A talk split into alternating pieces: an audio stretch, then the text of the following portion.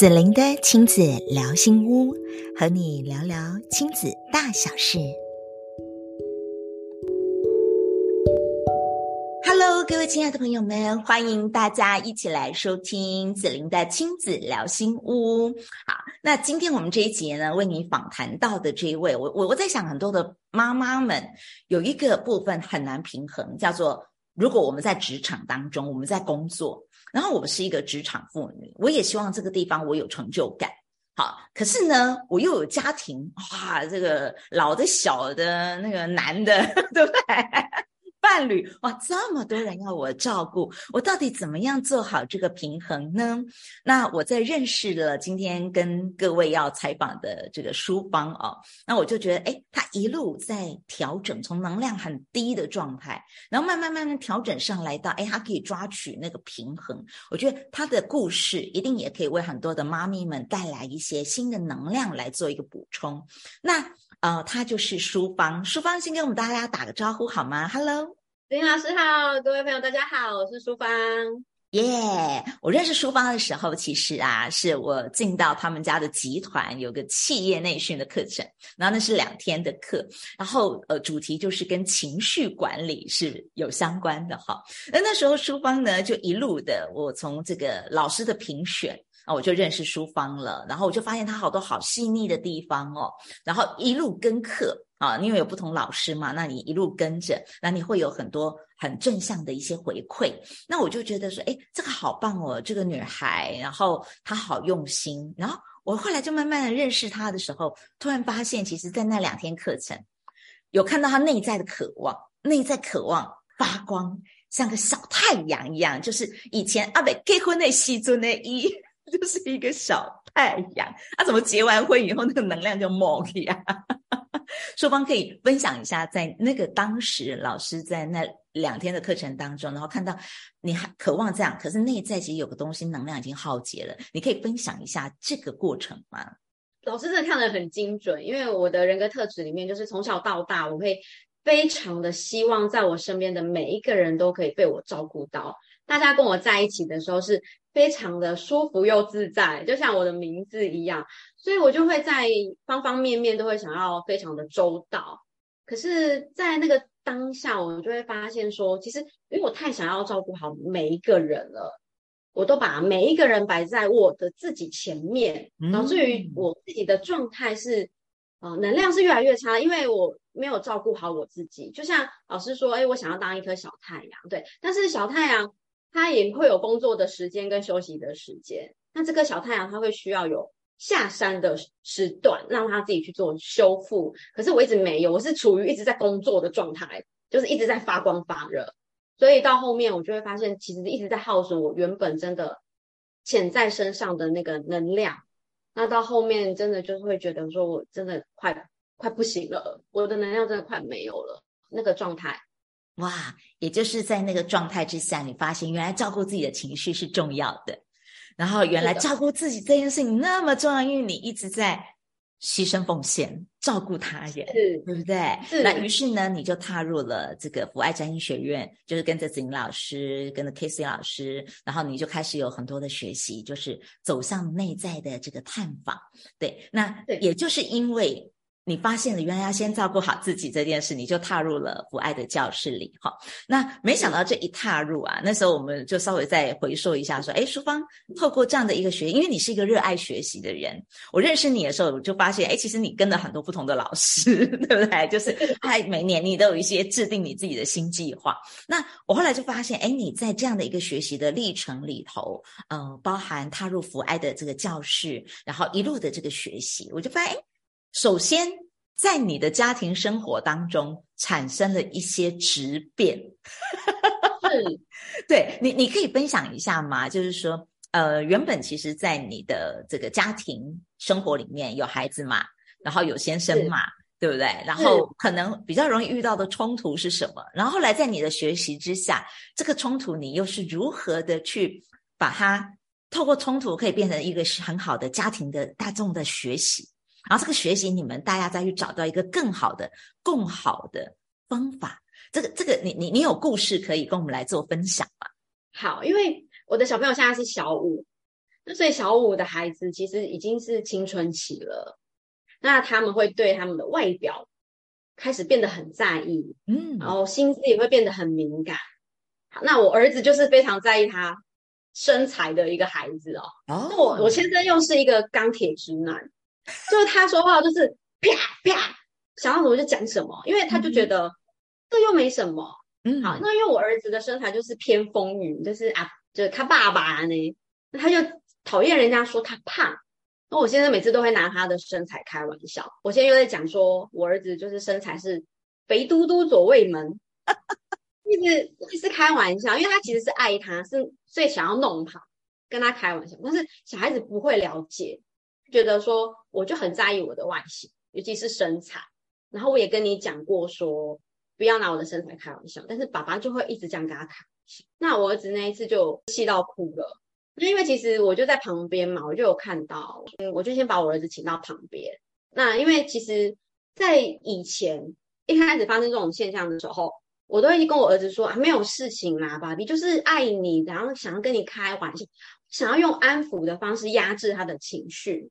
那可是到后面，我就会发现，我儿子就不讲他的感受了。哦。对，因为他说出来之后一直没有被理解，然后大人，你你们说的这个情形其实是众多家庭都会有的。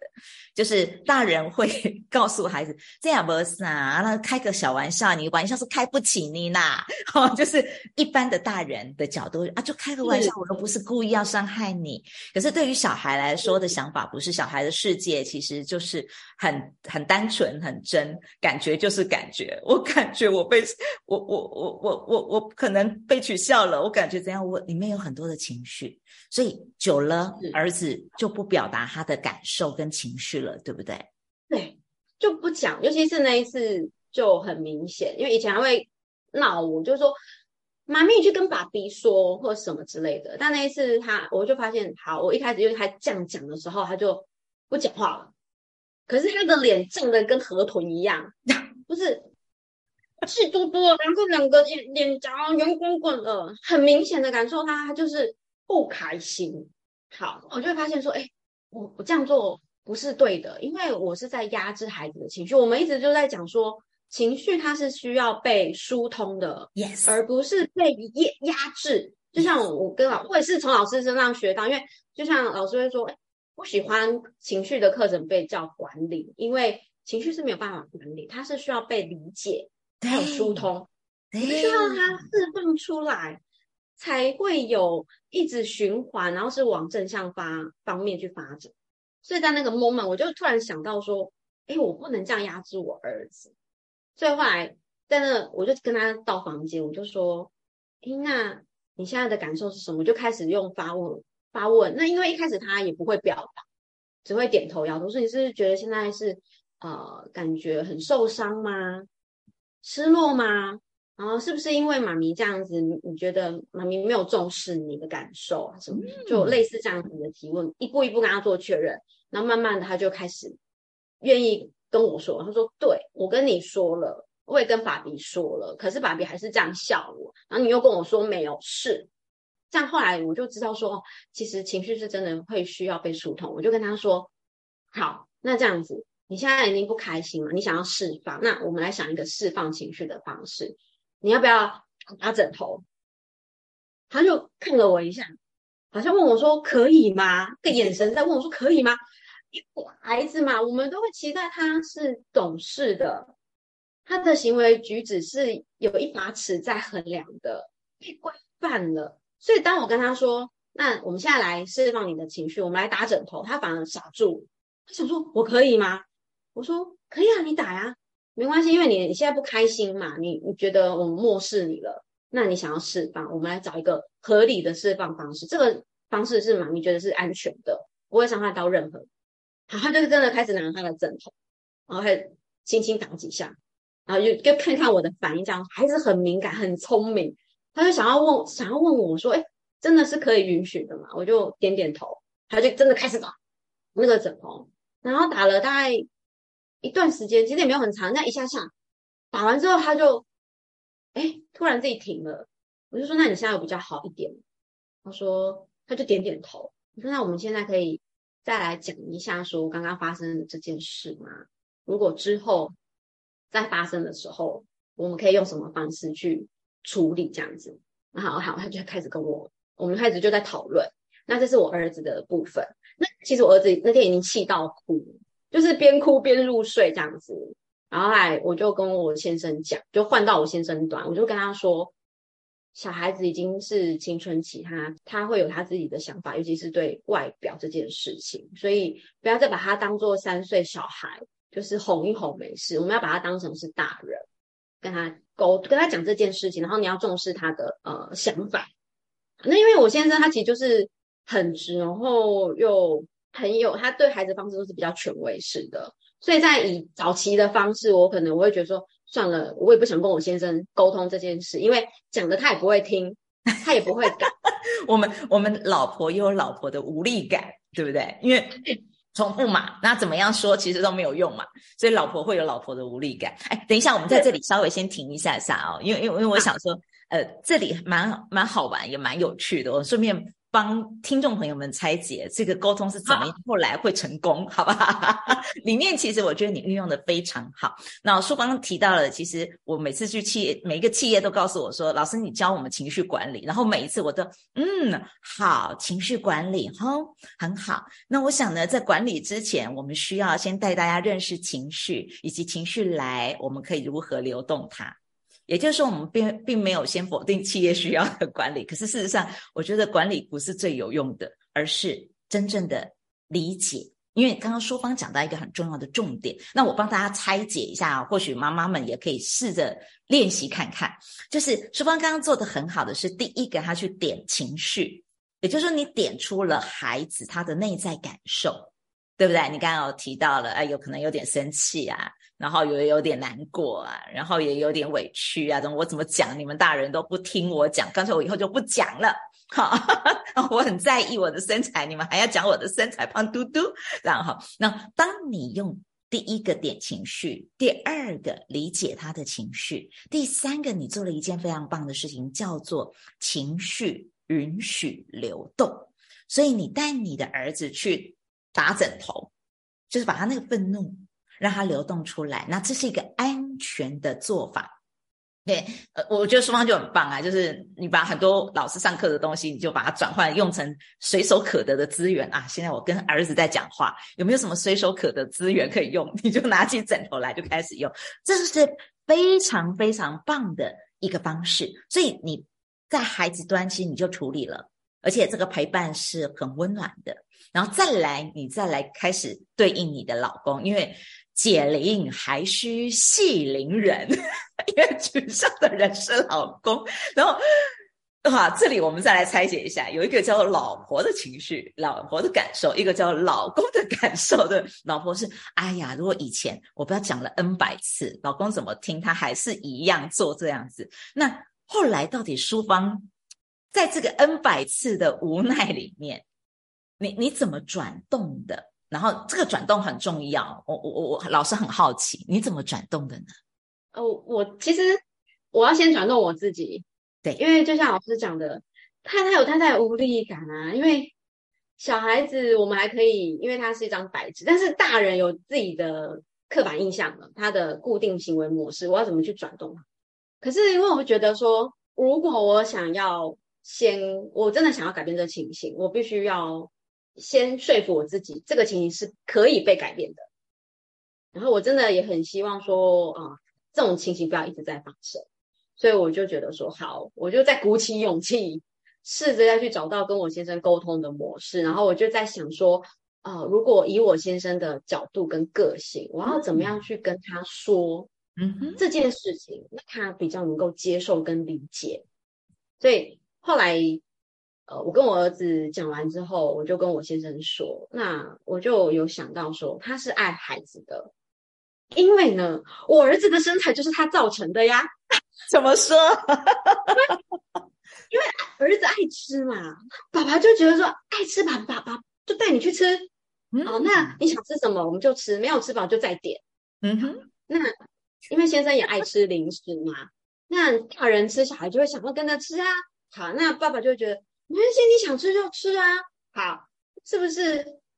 儿子的身材就是爸爸的骄傲，就他养成的嘛。可是你回过头来，你又要嘲笑儿子的身材。好，那是因为其实我们都知道背后的原因是什么？你带他去吃东西，因为你爱他，然后你跟他开玩笑嘲笑，是因为这是你爱的方式。好，我就开始一个个拆解。那我那天沟通的时候，我就跟他讲，我就先跟他说，儿子是已经青春期，我先跟他讲孩子的状态现在是什么，我们要注意的点是什么？因为要注意尊重，开始他的想法是什么，要开始去理解，不是当做三岁小孩这样子。好，那我就说，我知道你是爱儿子的。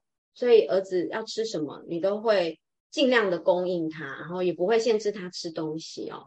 可是你跟儿子开玩笑，也是因为你爱他的方式，嗯，只是因为像这个方式，儿子不能接受了，他反而是伤害他，他没有办法理解到你是在跟他玩，所以我们要换个方式去表达对儿子的爱。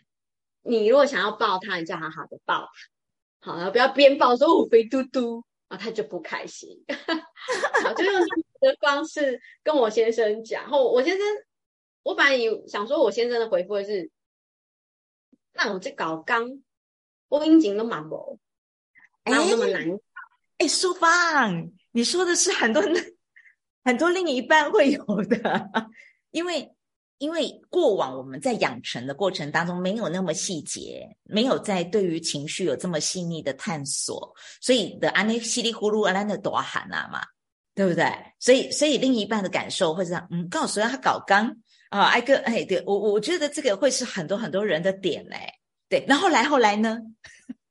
对，然后我现在就这样，我本来以为他会这样回复我，因为以前都这样回复啊。所以为什么太太很无力？因为得到答案都是一样的嘛。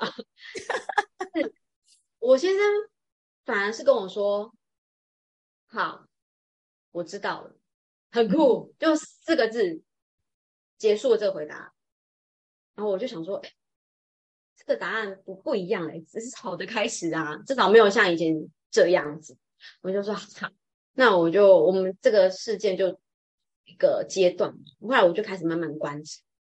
直到现在，因为其实已经发生了一段时间，几个月有了。我就在这几个月当中，我就发现我先生没有在嘲笑我儿子的身材。哇哦，哎，这至少不会说肥嘟嘟。这个这个是因为其实他这个事情是很小的事情，可是从很小的事情里面开始去转动。然后转动以后，其实有很多更大的事情，其实我觉得它会变得更好去沟通跟协调。那我们再拆解一下，淑芳为什么这次可以成功？因为你做了一件重要的事，好，好不好？对，你可能自己也不知道到底怎么成功的。对，可能我很需要老师跟我说，就是你换位理解，你去读取先生这个胖嘟嘟，比如他觉得他想开玩笑，他这个语言他背后的善意。你看到的这个善意，就是带着先生去让他知道说，我也理解啊，因为这是你爱孩子的方式，所以你尽量在吃的当中，这个告诉孩子，哇，我们尽情的吃吧。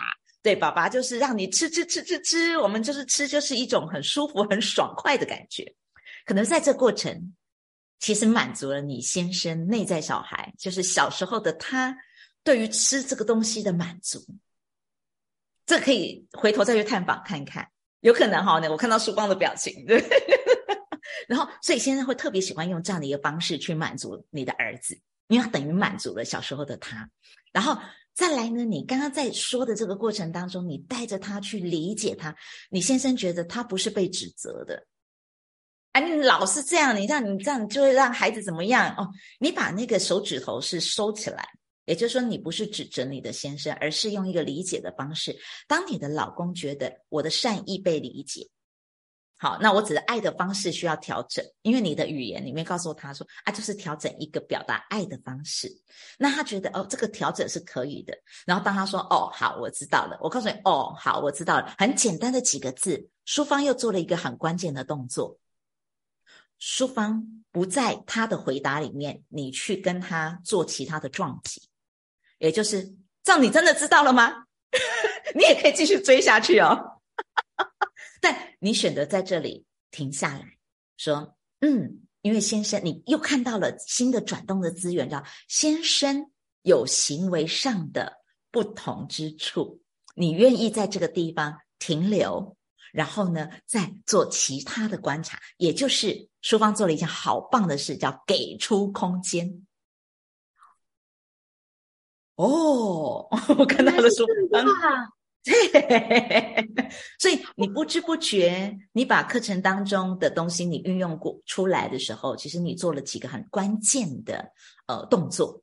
第一，你去理解先生背后的善意；第二，其实你给出空间去等待，然后你相信你先生可以感受得到，他也愿意调整，因为爱的表达只是爱的表达需要调整而已，并不是我这个爸爸不好。是，老师，你真的让我真的就茅塞顿开耶！呀，我不晓得说他后面我我对我的确当下是选择我，我们就这个事件就告一段落，我不要再直接去追问说你到底懂不懂，你会不会改，或者是怎么样？我没有请他在实质上做出什么允诺，但我就是透过后面，我就是在日常生活里面去。啊，去了解说，哎，我这样子的沟通方式是不是有效的？谢谢老师，跟老师聊天又学到了。对，反正聊天当中，老师帮你们拆解一下。我又上了一堂课，我又充实了我自己。太棒了，所以淑芳就是这样的个性，你看到了吗？就是我们只是其实就是一个聊分享嘛，我们就分享你的那个历程，然后你又觉得你有收获。我在想，你就是带着这样的一个品质，嗯、就是凡事遇到什么，然后你都会觉得你在里面你看到的都是收获。所以我想你也是带着这样的点进入到你的在职场，因为你的生活家庭生活开始有一些改变了，然后你也带着这样的一个新的能量进在。你的工作职场当中，因为你的工作其实要辅导非常非常多的新人，对不对？对，那所以在这样透过这样的一个潜移默化的学习，其实学习是这样，它是浸泡来的。潜移默化学习，你会了这些的方式，你懂得同理，你能够去理解，然后你你带着新进的人员去做这一些的这个调整跟改变，尤其新进人员不喝嘎呢，就是，我看到书芳的表情。磨合感，它需要极大的耐心，然后要很好的引导。所以淑芳，你可以跟我们分享一下，当你把这一些的学习落实在你的这个工作职场当中，去带这一些 新进的人员或者是底下的部署的时候，你觉得有些什么样很棒很棒的改变吗？对于你个人，因为你的能量开始上来，像小太阳一样，可是不是在那个牺牲奉献里面呢？你好像有多了一些新的能量，你觉得那是？什么呢？你学会了什么？我在职场带领新进同仁，就是跟新进同仁相处的过程里面，我觉得我后面改变最大的就是课题分离四个字。哎，这个很重要，这个很难，你知道吗？课题分离是一件很难的。对，那你怎么做？你可以举例吗？嗯，可以，因为我就是回归到我的个人特质，就是我太想要照顾到每个人的情绪跟感受。所以我就会，当我比如说在讨论这件事情，或者是我看到同仁们的行为上是需要被调整的时候，我就会，我还没讲哦，我还没表达我的感受，我就会先想说，哎，我现在这样讲出来了，他们的想法是什么啊？能不能够理解啊？会不会误会我的意思？就开始自己脑补很多，可是导致于就会变成我的职责就是带领大家去往正向的方向发展。不管是工作技能，或者是啊、待人处事上面，应该都是要往这个方向。因为我有我的责任，但如果我一旦顾虑的太多的时候，我反而有一些我应该要说出的事情跟指正的行为，我没有办法把它执行出来，这样反而会失去了我原本这个。现在这个职位应该要做的事情，是因为你是要带人，然后也是需要指导，然后所以你刚刚提到的课题分离，就是说，如果这个行为其实是对方真的是属于他自己需要具有觉察的，那这个功课要交还给他，然后你要点一下他，对不对？那如果这个是我的，我就不要什么东西全部都包揽在我的身上。因为全部功课都你的哇，那不得了！你们集团底下多少人，就是哦，全部的人都归归你，都要把他照顾得完全妥妥帖帖的，那也不大可能。所以课题分离对你来说就很重要。那其实我因为我们在那个私下聊天的时候有聊到一个举例，对不对？就是因为你是一个很上进的人，所以其实你都会有很多小工具去帮助你自己。对，那那后来有人取笑你，哎，又是跟取笑有关的，哈，就同人取笑你，那你可以讲一下这个。对，对，因为新晋同仁他就是大家讲话都非常直接嘛。那就像老师讲的，每个人有每个人的呃激励方式。那因为我是一个喜欢文字的人，所以我就有买了一个独立书店的年历。我想老师也知道，是就是一天他们很棒，它上面就是有一些正向文字，然后我就会看。那我觉得很不错的时候，我就会跟我的同仁分享。我说：“哎，你看，我觉得好适合我们今天哦，或什么之类的。”可是就有一次，我就跟他分享的时候啊，他就看完就说：“哦，所以你的日历都是一本废话大集，废话大集哦。”对，好好直接啊。是因为现在新年轻人讲话，他就会嗯，他们会带着有一点点嘲讽。考赛那种角度就给你这样子，但其实这就是他们表达跟你亲近的方式。其实他们也没有恶意。好，这个是我理解他们角度说出来的话。可是其实听在我的心里，我会觉得难过，因为我是很开心跟你分享我喜欢的事，我觉得是很有激励的内容。可是被泼了一盆冷水，我也会很失落啊。我是在以前，我就不会把它说出来。我就觉得，因为我就会太理解对方了，我就会觉得说，哦，哦，因为他也不是有恶意的啦，这就是他们说话的方式什么。然后我想说啊，那也没有关系，就算了。好，可是没有，因为现在我就是觉得说课题分离这件事了嘛，我就会觉得这样子的表达方式，他是会得罪人的。嗯，今天他讲话的方式对象是因为我，他这样回复我，我可以同理他说话的背后原因是什么，但不会每一个人都这样。对，我们是 HR 嘛。因为其实我们在接触各式各样的同仁，每个人人格特质不一样，我们应该要用一个最共通的方式去对待同仁，这样才不会得罪人，然后事情比较好推动。所以我会比较担心说，如果是这样子的表达方式，无意之中其实会有一些事情没有进展的这么顺利。我就觉得我应该要跟他说。后来我就选择了一个比较没有冲突这么大的方式，就是用赖。我就用赖的讯息跟我的同仁说，就说啊，今天你跟我，我跟你分享这个文字啊，是因为这真的是我很喜欢的，叭叭叭，我就这样跟他讲。然后最后我就跟他说，但是当你跟我讲这是一本废话大集的时候，我的玻璃心真的碎了。那我也是用开玩笑的方式跟他讲说，因为不会每一个人都像我这样子同理你的角度。我当下其实是难过，但是因为我理解你，所以我没有啊。例如恼羞成怒的这种情绪表现出来，嗯，嗯，但我觉得我应该要跟你说，因为之后你会对应到很多的不同的同仁，那我觉得这样子的说话方式，啊、呃，它是会需要被调整的。我就大概这样子的内容，我用赖的方式跟他说。那我这位同仁也很棒，因为他也就像是一块海，他也在吸收，所以他就当下看完之后，他就马上先跟我道歉啊，很棒，然后他也有。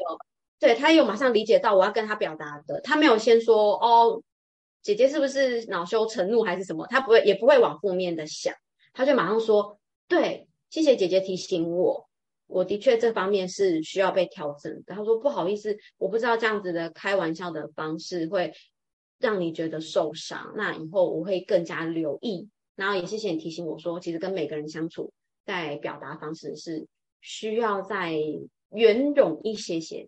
淑芳，你你你的你的表达很棒哈，其实你等于也是做到了。如果我们用一个学派来说，这个就是非暴力沟通，然后可以融合 satire。也就是说，你是一致性的沟通，因为你表达了你内在的感受。可是这个感受，你并不是要加诸罪给对方，不是你，你是要提醒对方。所以你很温和的去说自己如实的真实的感受。然而，你有一个角度叫做站在他的角度，为了他未来可以更好，不会得罪到其他的人。因为有的人你得罪他不一定告诉你这些话哟，可是他就把你怎么样，点名做记号，好，哎，但你让他理解了这整个的过程当中，哎哎。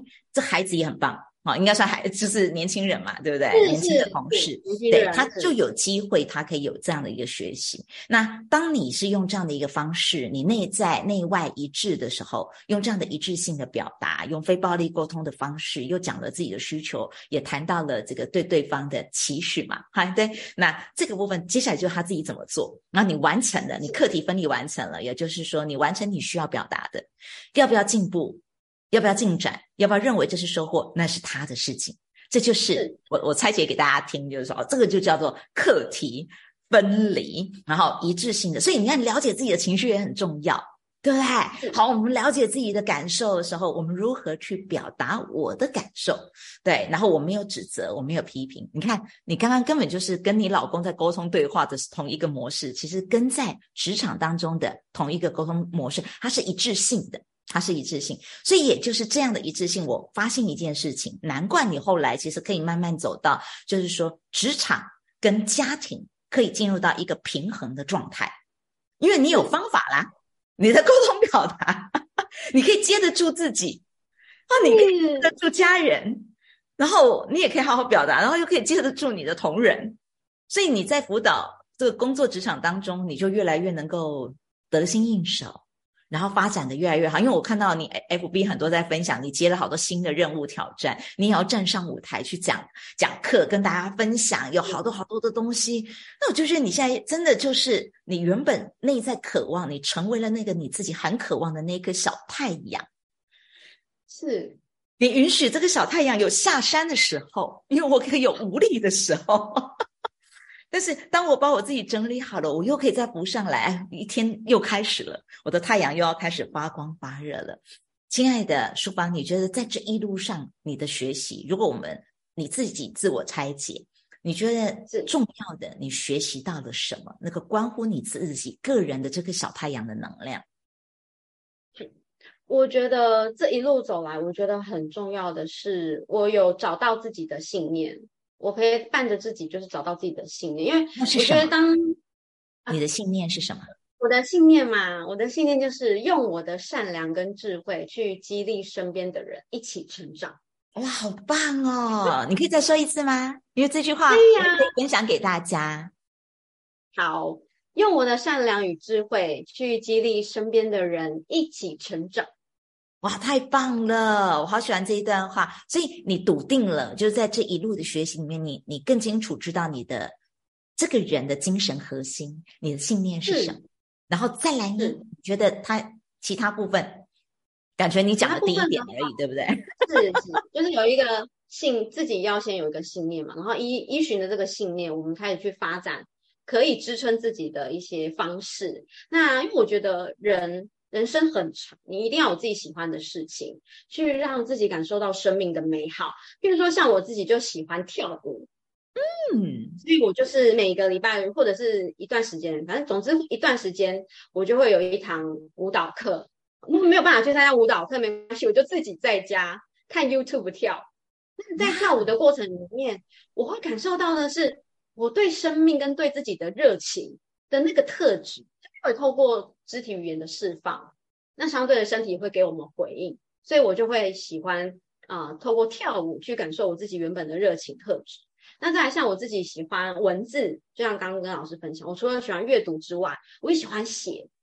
其实老师我说我还没我上我还没参加福爱的课之前，在少女时期是喜欢写的，但是其实你看当妈妈，然后又进入职场，其实我有一段是放弃。书写这件事情，后来我又进到了福爱，我才发现说，我应该要再重拾我对于书写的这这份热爱，所以我又开始写文章。写这文章，我不是为了别人，我是为了我自己，因为它可以让我抒发我的压力，跟我对一一个人、一件事物的感受，不管是正向或负向，我想要把它记录下来。所以，当其实有一些朋友他问我说，你的 FB 你先生会看吗？或你的谁谁谁会看吗？我说不一定啊，他们不见得会看。他们就会回问我说：“那你写这些要干嘛？你要给谁看？”哦，我那时候其实当下是很惊讶，因为我会觉得我这些事情我不是为了别人，我是为了我自己。好棒哦！你真的，所以我就觉得说，我们他以前的我们都太渴望得到别人的肯定，可是从来没有发现这份肯定应该是我们自己给自己。所以我现在就是做这些我喜欢的事，去肯定我自己。然后再来就是，就像老师刚刚讲的，我每年都会列出我自己的愿望清单，然后包括我每一年都会安排一堂我自己喜欢的课程去做进修。像啊老师的课嘛，福外的呃初中高阶的课我修过了，然后后面我就去修，老师有推荐过我的写作班。还有另外老师推荐的呃表达的课啊，什么之类，爸爸，我连今年的我十一月的课我都安排好了，这些都是我自己用额外的时间跟费用，我为我自己做的投资，因为我觉得这是我爱自己的一个表现。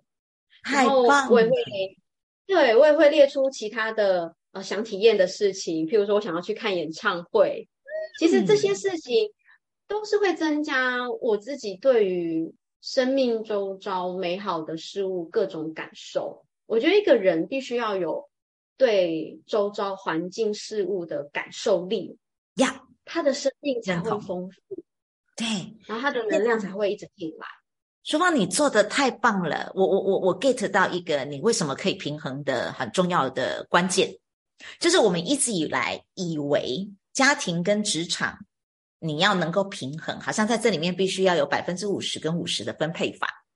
事实上不是这样。我发现了你的支点，你让它平衡的支点，你你运用了一个杠杠杆原理。老师你好棒！杆原理，我这句话要讲那个发音要发的很标准啊。好，这里面叫做爱自己。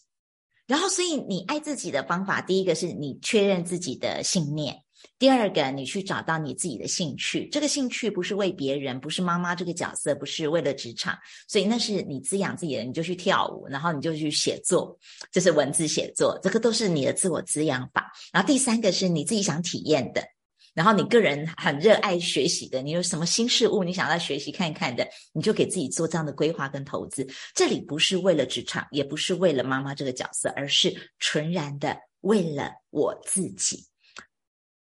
天哪，你这个杠杆找的真好。他就叫做爱自己。哎呀，太棒了！我告诉你，这一集又不晓得会滋养到多少的那个妈妈们哦，真的女人们，其实我们都需要有这样。那男人们一起听一样，那么爱爱干爹呀，对不对？那怎么样的爱？你不只是一个爸爸的角色，你不只是职场呃当中的这个人物的角色，还有一个叫做纯然的我们自己。那我想这一集对大家的收获一定会非常的大。如果我们用一句话。来作为今天的 ending，然后淑芳你会用哪一句话来送给大家，然后同时也送给自己，我们彼此互相持续往这个方向一起前进。好，我要送给各位朋友一句话，就是先照顾自己，才有力量照顾家人和自我实现。呀，太美好了！所以还是回到那个爱自己为你的杠杆核心，然后才有力量可以怎么样照顾家人。照顾自己的自我实现，太好了！今天非常非常感谢。呃，淑芳接受子玲老师的这个 podcast 的这个节目的录制邀请啊。那如果说呢，大家很想看我们很丰富的肢体语言，你就可以看我们的 YouTube 版。好，那如果你很喜欢用声音，一边听听着我们的声音，然后这一些这个聊天的过程当中啊，我相信你也会有非常非常多的收获。那非常谢谢淑芳接受我们这个节目的采访，然后祝福你的人生，然后可以越来越美好，然后越来越多。很美好的爱自己的能量扩展出去，如同你的这颗小太阳，照耀着你身旁以及包含你自己，所有每一个和你有缘的人，好不好？好，谢谢书芳哦，书芳爱你哦，谢谢老师，爱你。谢谢你喜欢子玲的亲子聊心屋，欢迎你订阅及给我们五星好评。相关的公益讲座以及课程连结，我都会放在节目栏位当中与你一起分享。子玲的亲子聊心屋，让你的家庭关系更幸福。